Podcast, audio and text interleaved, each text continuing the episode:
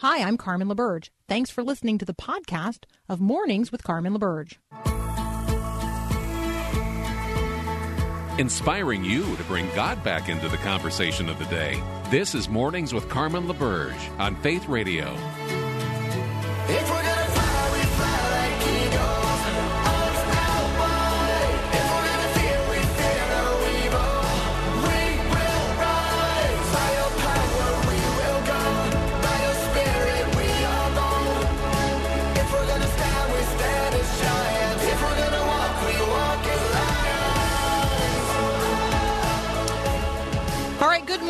On this election day 2020. Let us uh, have in our prayer view today um, the people of Austria following the horrific terror attack, organized, orchestrated terror attack yesterday. Uh, the the death count continues to rise as people succumb to um, the gunshot injuries sustained yesterday. Let us be praying ardently uh, for and with the people of Austria in the midst of this, particularly the Jewish community uh, targeted in what is not only an Islamist attack but an anti-Semitic uh, attack, specifically uh, carried out at a at a synagogue. I want to be praying today also for the people in the path of Hurricane Eta.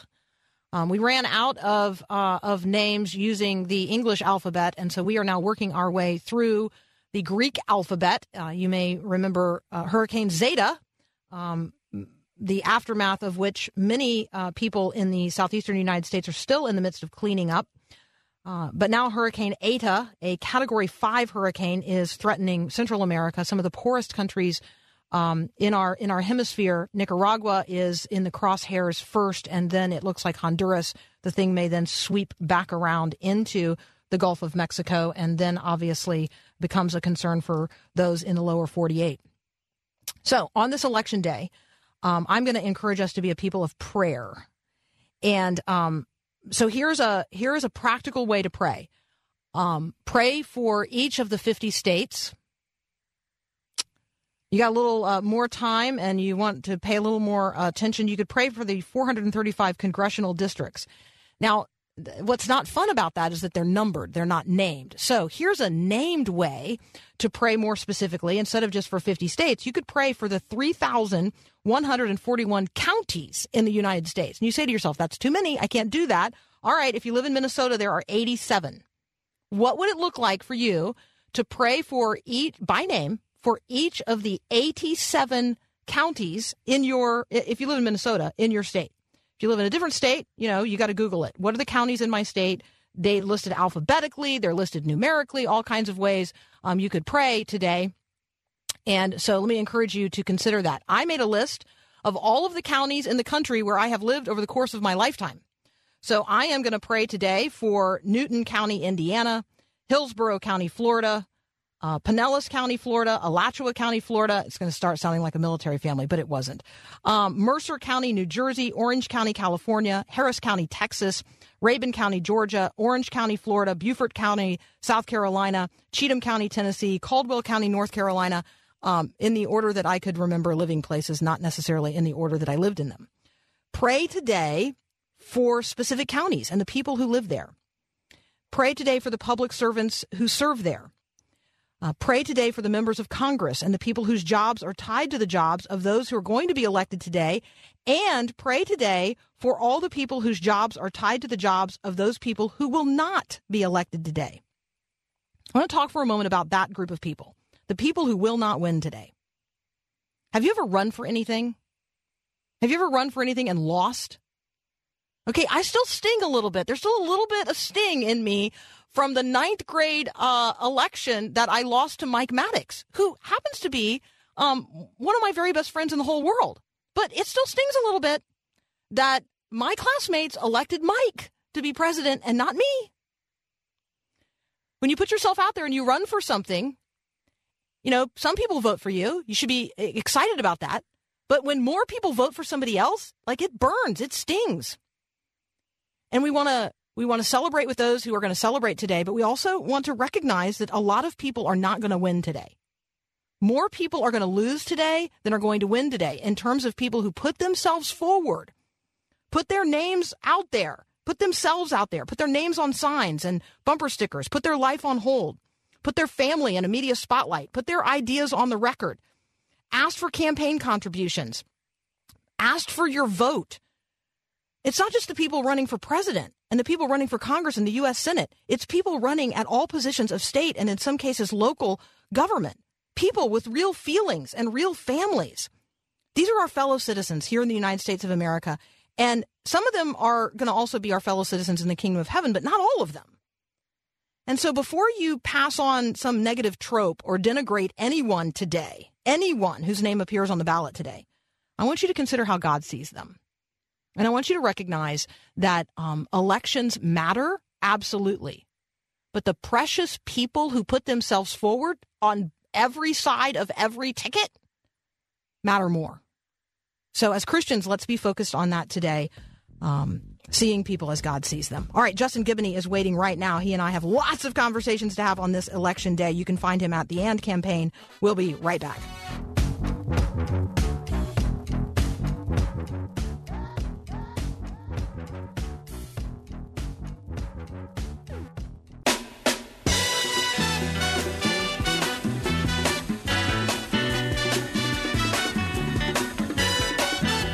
All right, joining me now, Justin Giboney. You can find him at andcampaign.org. Justin, welcome back. Hey, Carmen, glad to be here. Whew. All right, I, this is a day of great anticipation and great anxiety, and I hope for the people of God a day of prayer and thanksgiving and good behavior and peacemaking and um, mutual forgiveness for the places where we need it, and then uh, moving forward together regardless of who wins, um, as people who want to see our nation make good policy decisions because precious people are um, are in the path of what the government does. Yeah, that's right. I think uh, today is going to be a, a, test of faith for a lot of people, and so the AND campaign has uh, challenged Christians uh, to pray, uh, to stay away from any kind of negative partisanship or any arguments, um, and just to be peacemakers. Uh, this is a moment that, regardless of what happens, we need to, you know, have a public witness that is about healing. Uh, no argument you get into today about politics is going to change anything. Uh, so, so kind of go vote, say a prayer, and do your best to love people. Um, focus on, you know, community service and things of that nature. So, my first question uh, to people who want to get in a in a heated conversation about things political right now, my first question is Have you already voted? And if they've already voted and I've already voted, then I encourage us to just move on to something else because it's not like you're going to influence me at this point. I already voted and you already voted. So, anyway. Right. That's one and of the my, uh, likelihood of influencing somebody, especially through insults or you know all this right? other stuff. We got a whole bunch of tweets last minute, uh, people um, kind of guessing, speculating on who we were voting for, and, and kind of going in on that, and it's just it's not going anywhere. All right. Um, Kamala Harris has actually talked about her own faith and how it might influence um, a Biden Harris White House. I thought that was an interesting topic to have you uh, reflect on a little bit. So, um, what what do we think we know about Kamala Harris, her faith, and how it might affect uh, a Biden administration? Well, yeah, she you know she she's expressed that she has a belief in God that was raised in in uh, in, a, in the church in, in Oakland, uh, where her and her sister would um, attend. Um, and, and, so I, hope it does impact the way that uh, uh, they govern if they are to win today. Um, but but I'm not, you know, maybe we've talked about this. I'm I'm not one to just get really excited about somebody uh, during a campaign talking about their faith. I, I like to mm. see the application, uh, and so I'm not, I'm going to take her word for it. Uh, I I am a little worried about some of the things that she has said in some of these judiciary uh, committee hearings about faith. Uh, it wasn't obvious to me that she felt that strongly about you know religious freedom, and so I, I just want to see it. Uh, you know, anyone can have that conversation during a campaign, and there's obvious benefits to it. But it's really about, and whether it's a Democrat or a Republican, it's really about the application of it. Who are you going to be in in in office? Uh, and so we'll just have to see. And, I feel the same way about a lot of other candidates. It's about what are you going to do, not just trying to find a place to kind of connect with with a certain group. Oh, I think that's really helpful. That's really helpful. Um, hey, Justin, when we come back, um, I would like for you to um, engage in a little exercise. Uh, I'll, I'll describe it this way. Based on um, who you know Martin Luther King Jr. to have been, based on the principles he espoused in his day, what might we imagine that he would say or do in a in the context of the conversations we're having today? Because we think when we talk about peacemakers and we talk about people actually applying the full force of their life, you know, to the positive advancement of conversations in this country. I don't know a better example than MLK. And so, um, would you would you do that with us in just a minute? Let's do it. All right, we'll be right back. I'm talking with Justin Giboney. You can find him at andcampaign.org.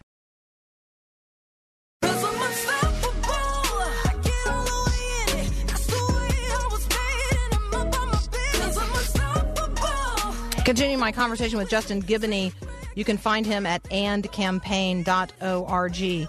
Um, all right, Justin, imagine for us, speculate for us, based on the principles that Martin Luther King Jr. espoused uh, in his day.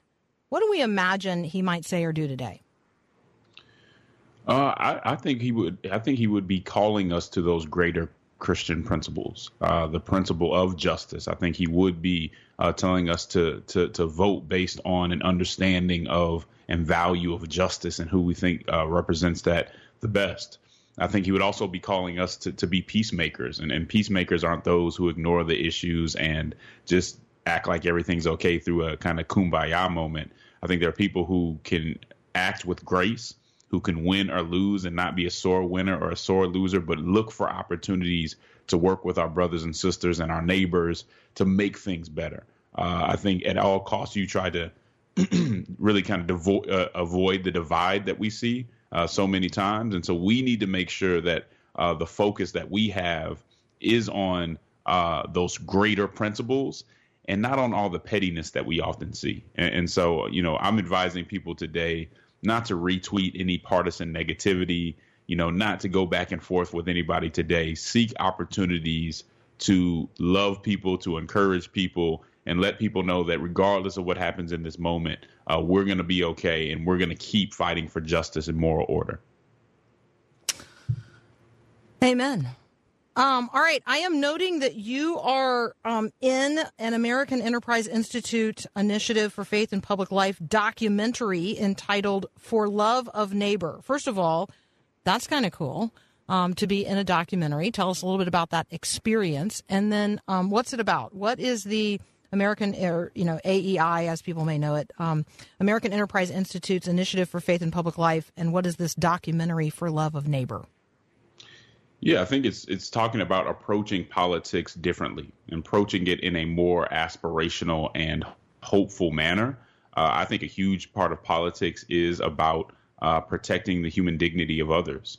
And if we see it that way, rather than seeing politics as an opportunity to primarily protect our own interests, then I think we approach it differently. Uh, if we see the humanity and the dignity in our neighbor, even when they don't like us, even when they vote differently than us, or even when they have uh, insults or criticism for us, then we go about the um, the duty of, of, of civic engagement in a lot different way, and that's really from a lot of different perspectives. Uh, you know, a lot of the folks on on that uh, documentary documentary don't agree, but we do think there are some principles that we have in common and that we need to emphasize. All right. And then, Justin, um, I mean, you and I both know that there are places across the country where, you know, not just businesses, but lots of other buildings are being boarded up. Apparently, they've placed some additional perimeter fence, uh, a not a, fence that can't be climbed. I don't know what that means, but um, around the White House, um, uh, there are lots of people anticipating pretty bad behavior by Americans um, following or maybe in the midst of today, following today, I don't know. It's hard it's hard for me to imagine people are going to behave as badly as all of this preparation indicates. Um, but there's at least one group of people that I I just recently came on my radar and it's called the NFAC and I'm not associating them with the predictions or concerns that people have about violence. I'm just saying that when I saw pictures of this group, it made me nervous. As nervous as it makes me to see um, white supremacists uh, with automatic weapons marching in the streets of America. So, can you just tell me what, if anything, you know about NFAC um, and and I don't know, just the the place we're at in terms of maybe our militarized opposition to one another in the streets? Yeah, I mean, to be honest, I don't know a whole lot. Um, I, I think we need to remain vigilant. I've talked to a lot of friends that are just worried about the outcome and how the left might react or how the right might react. Uh, I am I completely understand the preparation in cities and folks being ready because we've, as you know, we've seen a lot of violence lately. And so being prepared to protect uh, our citizens is always important. I would hope, whether it's left leaning groups or right leaning groups, that these executives, these governors, and these mayors are ready to do what's necessary to stop the violence. Uh, there is no reason after this election that any anybody should be hurt, anybody, any property should be torn up. That is just not the right response. And so I am hoping that folks are ready to govern and not try to kind of be affirmed by one side or the other, but do what's best for the, the whole community and all their constituents. And so uh, I, I like that people are, I like that they're taking precautions. Hopefully they're not needed, but I think it's better to be safe than sorry. And some of these groups that are trying to incite, you know, fear and rage just need to be, um, you know, um, we, we need to stay away from as much as we can and we need to condemn it as loud as possible, especially uh, our leaders. Justin, I, um, I look forward to talking with you in the coming weeks, um, whatever the outcome is.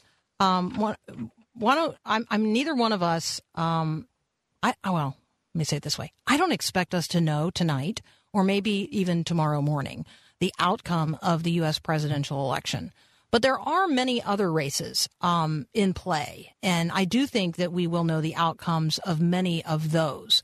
Um, although in some states, you know, we're not. I mean, maybe in Alaska, we're not going to know the outcome of their Senate race, and it and it does matter in these states. Can you just remind everybody?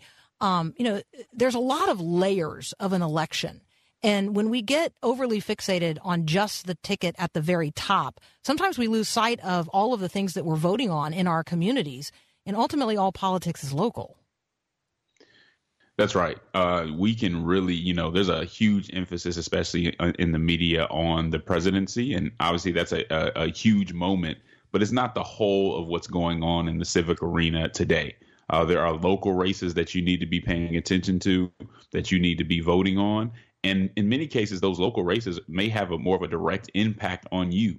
Uh, maybe they're a smaller win that you can be excited about and not be focused on a loss that you might take today or any of us might take today. So, uh, you know, we just have to have a more broad view of what politics is that just surpasses uh, this one vote on the presidency. Justin, um, as always, thank you so much. Um, what's going on with the Church Politics podcast? Since you're, um, you know, you're your partner in that has uh, has moved on to some other things. So give us an update because the Church Politics podcast is one I really enjoy. Yeah, so I've been doing it solo uh, for the last two episodes. I, am gonna bring on some people and try them out. I probably will take on a, a another uh, co-host. I don't want people just listening to me. I want them to listen to the framework because it's not just about my opinions. And so want want to bring on some other smart uh, faithful Christians to talk about uh, politics, and, and so just stay tuned because it's gonna uh, get better. Well, it's uh, it's excellent, and we appreciate your contribution to the conversation on the Church Politics podcast at the AND campaign, um, and certainly when you visit with us here on Mornings with Carmen. So thank you so much. Thanks for having me. We'll be right back.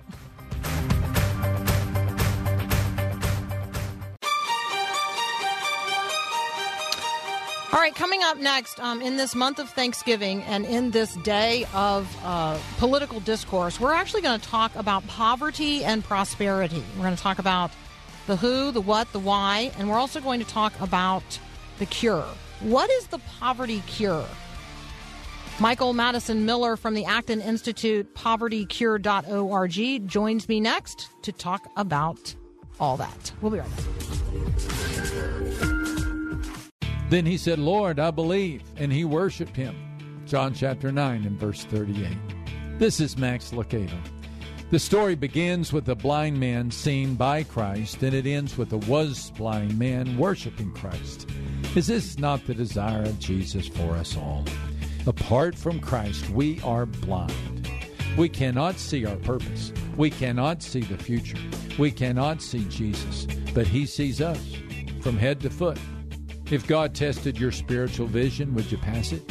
Can you see the meaning of life? Have you caught a vision for eternity? Most of all, can you see God's great love for you? The hand you sense on your face is His. The voice you hear is His. Our vision matters to Jesus, and He will do whatever it takes to help us see how to see. Remember, my friend, you are never alone. This is Max Lucado.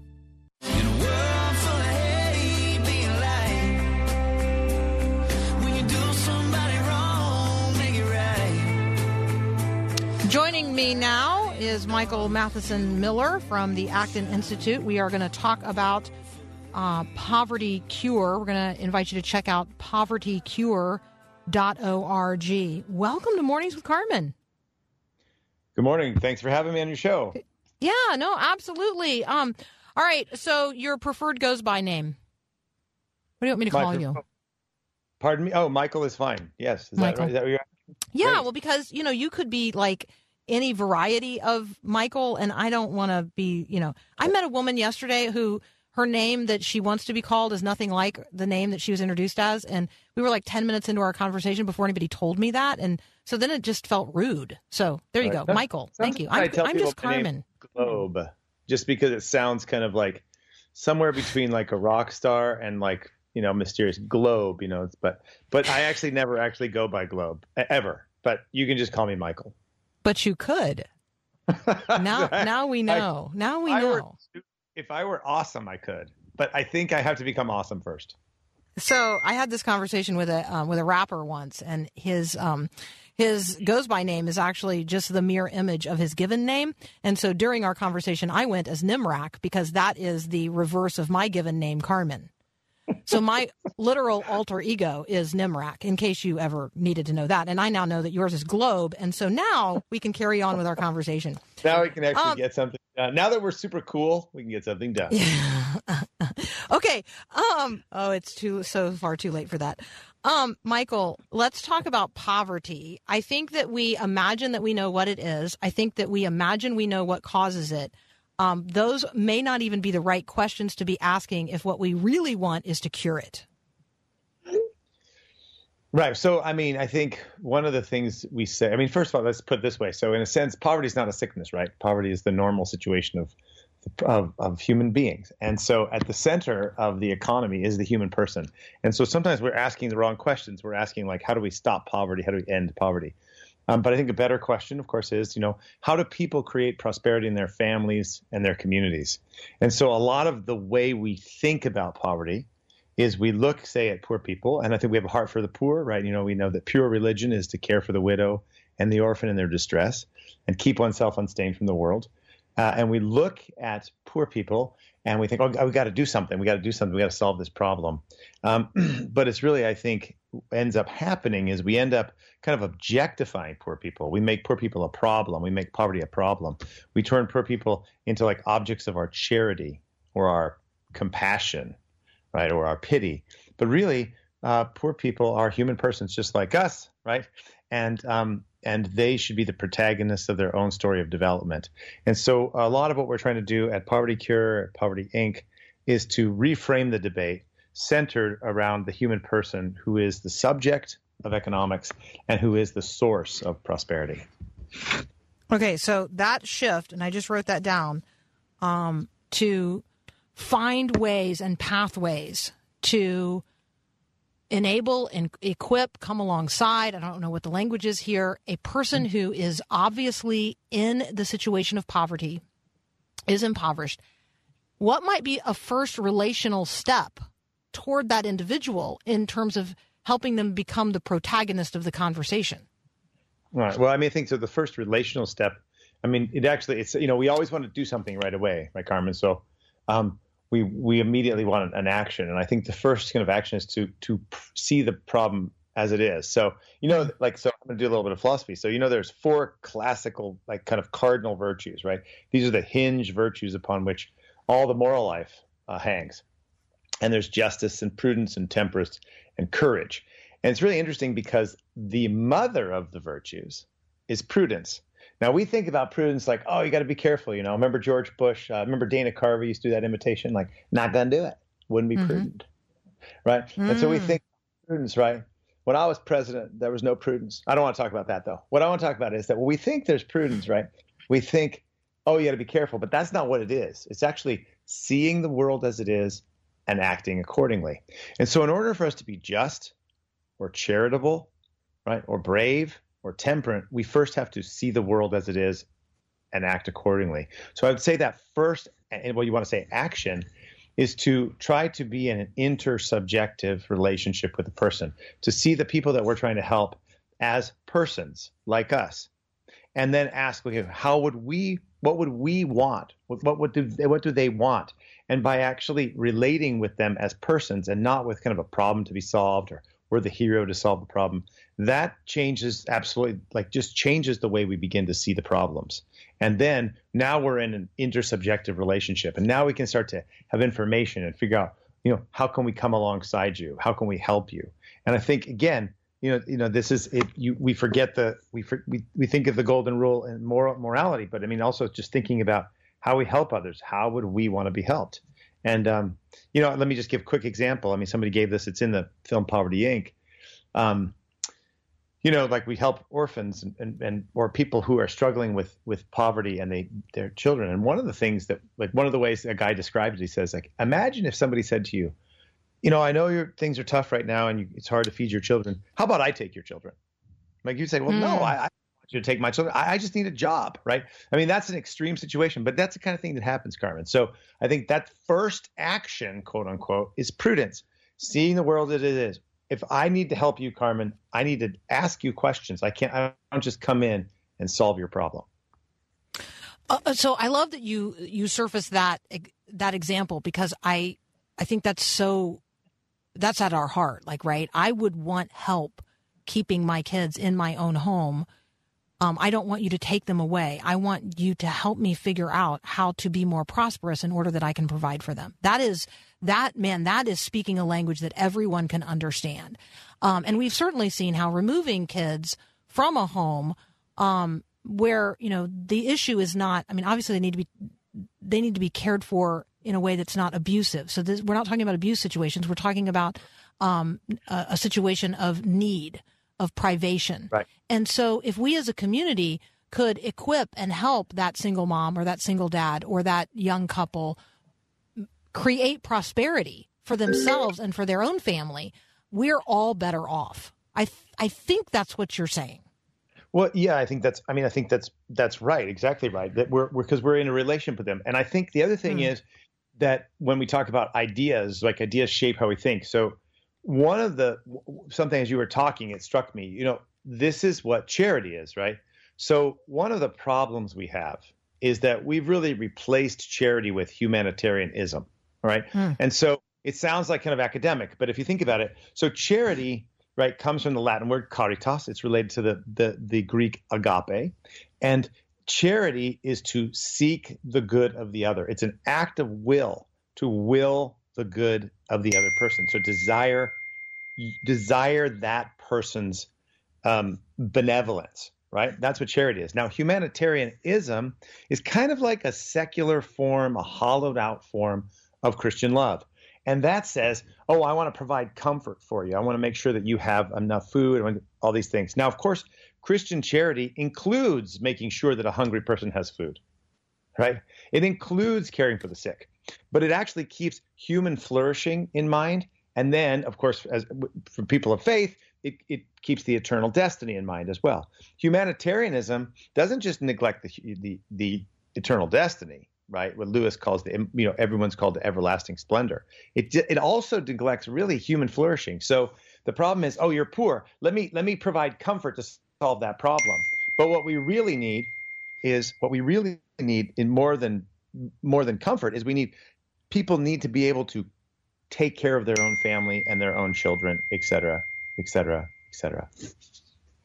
All right, I'm going to continue my conversation with Michael Matheson Miller. You can find him on Twitter at M Matheson Miller. You can also find him at michaelmathesonmiller.com. That's a great place to connect with his podcast as well. We are talking today about Poverty Cure, and we you can find that at povertycure.org. When we come back, he's going to tell, tell us about the movie Poverty Inc. We'll be right back.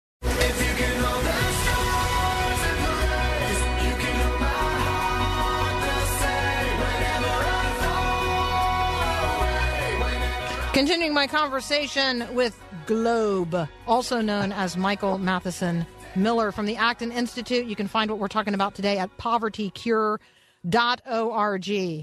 Uh, you're never, you, Michael, you may never recover from that. Okay, but what's yours again? It's it's it's Nemrac. Car, uh, what's it? Mem- Nemrac. Nemrac. Nemrac. You just turned Carmen around and yeah. Nemrac. Nemrac. That's kind of like that. To be honest, I don't know who sounds more like a villain, you or me. Globe. Oh no, I'm definitely. I would say in that relationship, I'm definitely the villain. kind of a villain sound, whereas Globe, you know, could be dangerous, but I could come to like help you. So it's if see. you were to Google Nemrac, she is like the destroyer of the world or something horrible like that. Okay, like, I know. I think and, and Globe clearly not. You're like, you know, God's got the whole world in His hands. You're you're benevolent. You're caring. I can tell. Yeah. Um. So, um, tell us about the movie first of all, and then I really want to invite people into this video curriculum conversation as well um, that you guys have. So, talk about uh, Poverty Inc. Okay, sure. So, um, so Poverty Inc. is a documentary film. It's a, f- a full length film, about 90 minutes, and it's really made for general audiences. So, we, we made a couple things. We made a Poverty Cure DVD series, like a curriculum, and that's specifically for Christian audiences. Why? Because, you know, again, we said, what's pure religion? To care for the widow and the orphan in their stress. So think of all the calls throughout the Hebrew Bible and the books of the New Testament, caring for the poor. It's so much part of our tradition. So we wanted to engage it that way. But Poverty Inc., we also wanted to just look at really a critique of humanitarianism, a critique of um, what we talked about this objectification of the poor, and put it in uh, in a way that gets out into the general audience. And so um, we've been really happy. I mean, we've played in over 60 film festivals. Uh, it's been reviewed in Variety magazine, uh, Wharton Business, Harvard Business Review. Uh, I think it's mentioned in the Wall Street Journal, the New York Times. Uh, we've got endorsements from people all over the political spectrum. I mean, free market economists to like Michael Moore. Uh, Ran, uh, I'm sorry, Ron Paul's people were tweeting it. Bernie Sanders people were tweeting it. So we were happy that we really were able to engage this question of how to think about poverty, you know, really from the subject of the person. So that's Poverty Inc. And you can find it on it's still on Netflix, I think, but not instant. It's on instant on Amazon Prime. It's on iTunes. And then Poverty uh, Cure is also on Amazon. And of course, you can find it at acton.org or povertycure.org. And there's one more thing I want to talk about, too, if it's okay, Carmen. I we hope it's the, the, virtual conference. Yeah, it is. That's what I was going to say. Yay! So we actually we have um, coming up in November. Uh, it's November uh, 18th and 19th. Uh, it, it's uh, a live. It's both like a you know digital and also like a live conference as well from 1 to 5 Eastern time. So that's uh, 12 to 4 your time. Uh, it's a it's called the Poverty Cure Summit. And so well, it's really looking at both global poverty, which is what Poverty Inc. and Poverty Cure are focused on, but also at domestic poverty. And so we have a number of speakers. We have uh, Peter Greer from Hope International, Anthony Bradley from King's College. He's going to talk about incarceration. Um, and uh, we have um, the idea of the fam the family and success sequence. So Brad Wilcox from the University of Virginia. Um, also um, questions on technology and and and unemployment, right? So this is a question like what's happening with technology, and so we have Jay Richards and then a German uh, uh, uh, academic named Carl Frey. Um, we'll be thinking about enterprise poverty and, and reduction in Africa, uh, questions of universal basic income, um, actually, an interesting one on the sexual revolution and poverty in America, right? So we think about the sexual revolution kind of in cultural terms. Uh, but if you think about what happens with the sexual revolution, it starts to have profound effects on marriage, um, on on children born out of wedlock, and of course, who suffers the most for that? Right, poor people do.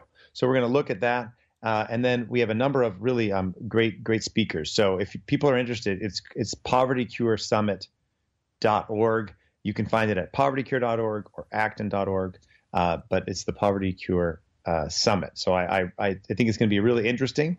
And we, you can register now, and then there'll be stuff we can see. You know, you can start looking at stuff pretty soon, and then there'll be that live conference where people can watch and, and ask questions. And um, we're hoping it's going to be a really interesting and engaged conference.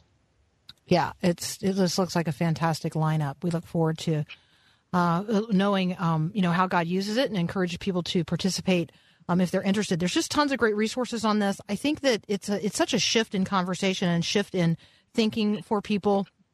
um, on on the topic of of poverty. I mean, the first move I have to make is seeing seeing the other individual first of all as an individual, um, and recognizing that they are the protagonist in their own story, and sort of how to um, how to come alongside them in that.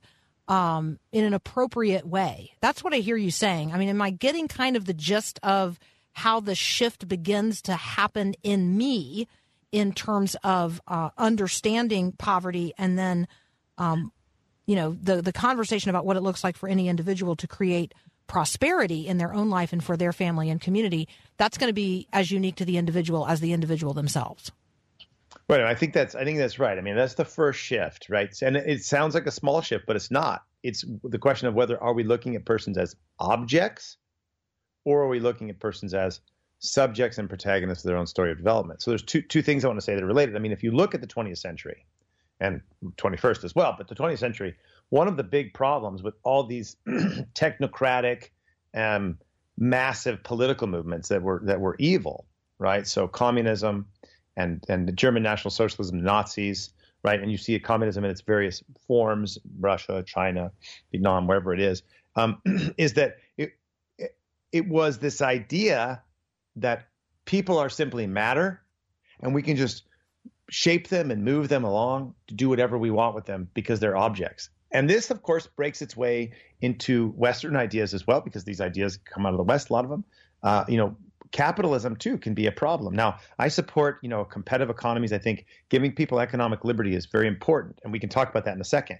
But if we turn people into cogs for the capitalist machine, right, or cogs for the glory of the state, people are not objects to be manipulated. People are subjects to be respected. And so I think that's the first thing. And then the second thing is we talk you asked about like how people create prosperity. Now, some of it's unique to their situation, right? Each person is a different situation. But one of the things we see, especially in the developing world, but it applies in the United States as well, um, in different forms, but especially in the developing world, is look at certain things that we take for granted here in the United States. Where, why do entrepreneurs, why do small business people emerge so easily here? Because we have certain key things. When I talk to grad, undergraduate students, I say, "How many people want to be an entrepreneur?" And they raise their hand. Say, okay, let's look, let's imagine you're living in, say, sub Saharan Africa or, or Latin America or whatever. And let's say 50 to 60% of the land has no clear title. So you don't know who owns the land you live on. Rule of law, it's hard to get your contracts enforced. It takes 20 years to get your court case heard. Right? That's the study from the Center for Research of Governance in India. It's very expensive you can't register your business in the formal economy overnight on Zoom or something. What's it called? I mean, LegalZoom you it takes 100 days or 200 days and costs you know thousands of dollars right? Do you think you'd immediately be an entrepreneur? And people say no like their hands go down. Like poor people aren't dumb. They're living in the in an area with with these air things that we take for granted that they don't have. And so part of what we have to do is think about how can poor people get access to the institutions of justice? And i think mm. that applies here in the united states as well in a different way we have private property and we have a much better rule of law, of course. But think of the things that if you need to get something done, you have access. You know people who know things. You have maybe a friend who's a lawyer or, you know, a friend who's a doctor you can call. A lot of poor people don't have that kind of access that we take for granted. So a lot of so the first part, of course, is thinking as people as sub as as subjects and not objects. Second, redoing that concept of charity, where, for example, we we don't think simply of just providing comfort, but promoting human flourishing. And then three, how do poor people get access to the institutions of justice? How do people poor people get access to be able to to have ability to to be able to create prosperity in their own in their own communities. And so I think what we need to do are the look at there's more than that, but these three things. Yeah, we got to start. We have to start somewhere. Charity. Yeah and access. I love it. All right. Um, Michael Matheson Miller, we have to leave it right there. I want people to follow up at povertycure.org. Consider the uh, virtual conference being held November 18 and 19 by the Acton Institute, the Poverty Cure Summit. Check out the movie Poverty Inc. Did I miss anything? Follow uh, Michael on Twitter yeah. at M Matheson Miller. All good? Great. Thanks. Thanks, Thank- Carmen. Thanks for having me on Thank you show. so much, Globe. Until next time. Okay. Yes, ma'am. All right. We'll talk Bye-bye. again soon. Uh, hey, friends, we got to let Michael go, but then we'll be right back.